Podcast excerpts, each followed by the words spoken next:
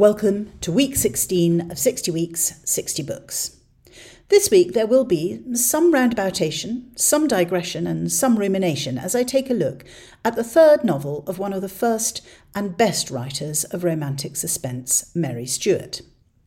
Although Thunder on the Right, published in 1957, is not one of the best known of her books, it is my firm favourite. One of my most treasured possessions is a watercolour given to me on my 21st birthday by my late, much missed godmother, Kate Mortimer. The watercolour is of Kilchurn Castle, which sits at the northern tip of Loch Awe. Driving five minutes down the western side of the loch is House of Letterawe, which Mary Stewart and her husband Sir Frederick Stewart made their permanent home following his retirement from Edinburgh University, where he had been a professor of geology.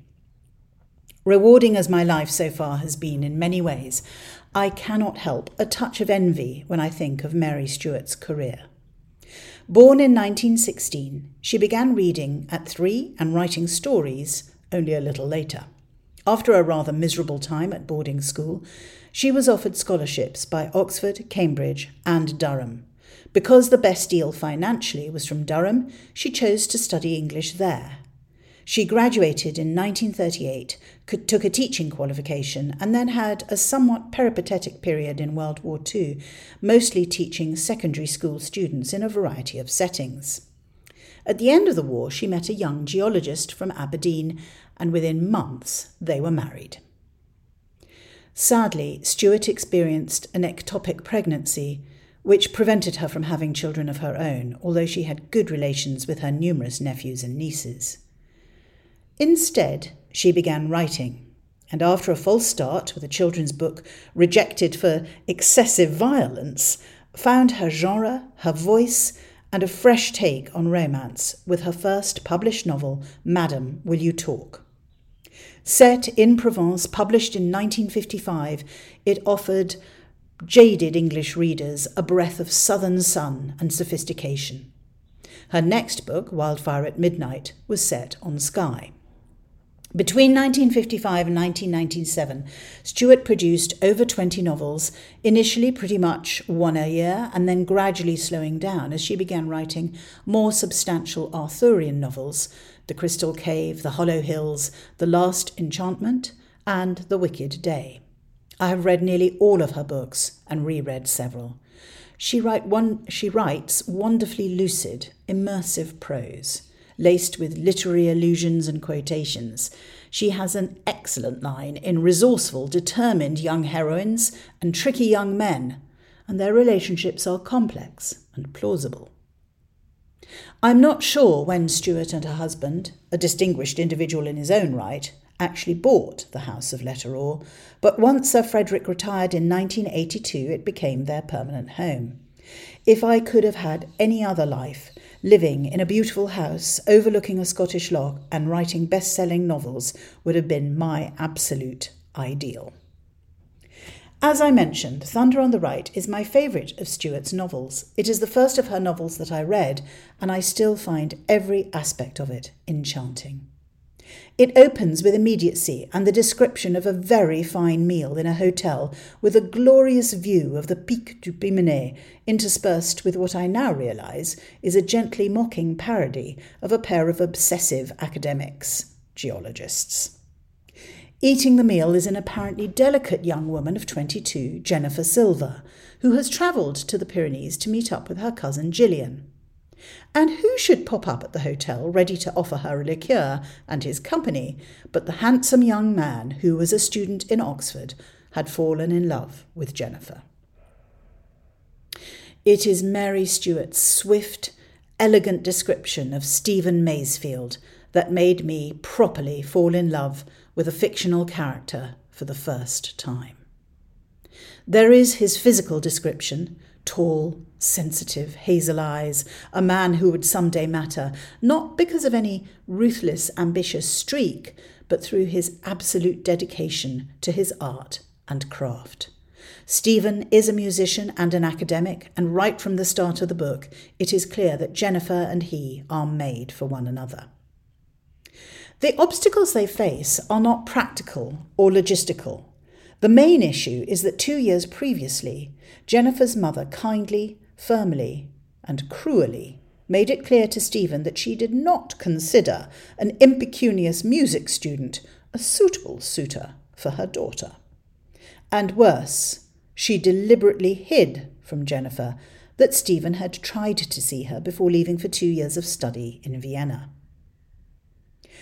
Although they immediately clear up the misunderstanding that parted them two years previously, Jennifer is not yet ready.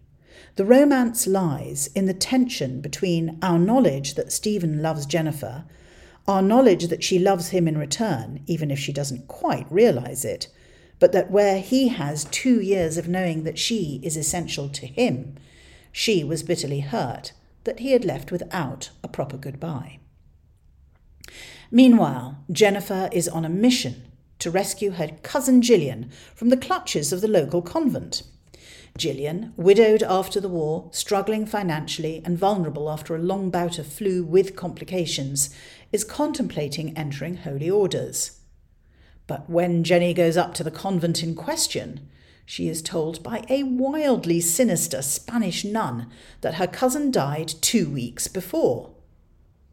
Dona Francisca, it turns out, though, is no nun. She is the bursar of the convent, but the Reverend Mother has stoutly refused to allow the Spaniard to take holy orders.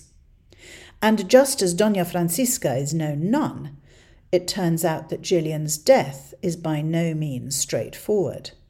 For the woman who died expressed her love of gentians and their deep blue colour. But Gillian was colourblind. Stewart plays delicious tricks on us readers. She was a supremely well read woman herself, and as Jennifer enters the convent, Stewart invokes the shades of that mistress of the Gothic novel, Ann Radcliffe, whose Mysteries of Udolpho achieves absolute peak Gothic novel status.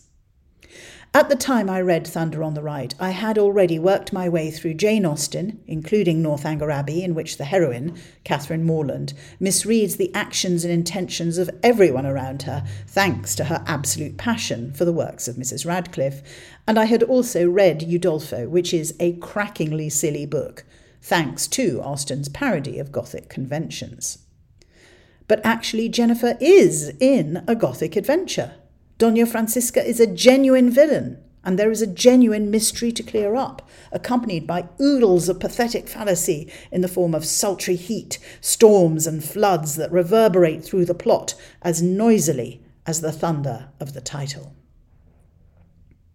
In an interview much later, Stewart discusses how she sprinkled her books with literary allusions and quotations in homage to that other mistress of dramatic suspense, Dorothy Sayers. She talks about how, when one recognizes the quotations, one preens oneself a little bit.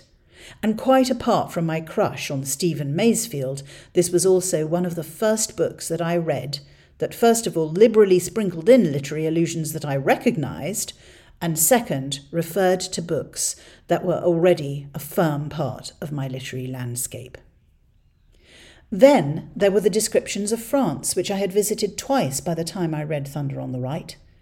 My first visit was Easter 1978 to Paris, where my mother and I stayed with a friend of hers who had worked in Washington and then moved to work at UNESCO in Paris. It was an amazing visit, enhanced by my birthday present that year, which was a pair of contact lenses. Everything about Paris seemed clear, vivid, fresh, extraordinary. I fell in love with proper French food, with the tapestries of the Dame à la Licorne, the Lady and the Unicorn at the Musée de Cluny, with the Centre Pompidou, and with a metro, so easy to navigate. My second visit to France was that summer when we drove down to visit another of my friends, Barham, who lived in Washington but had bought a cottage in a tiny village near the town of Forcalquier. We arrived at the village just before Sunday lunch. The centrepiece was a whole lamb that was roasting on a spit outdoors, its liver turned into pate, being beaten with rosemary twigs. And we sat down with one of the two families that made up the village's population, over 20 of us.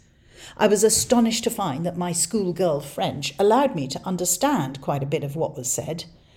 A day or so later, we drove to the Gorge du Verdon and had lunch in a glorious restaurant overlooking the gorge itself, where we feasted ourselves again on lamb and later my first taste of tarte tatin.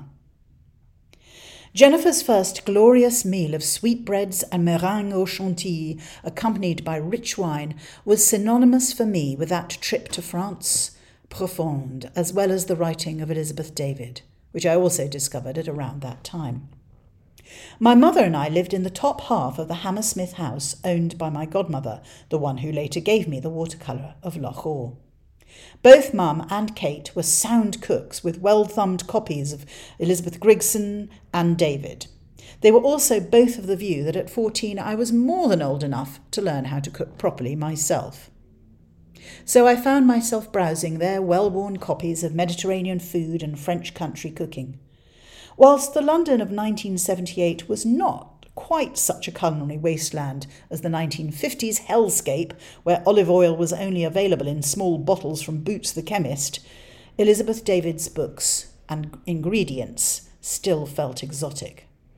And both she and Mary Stewart, educated women born respectively in 1913 and 1916, shared a prose style that was unobtrusive, elegant, and captivating.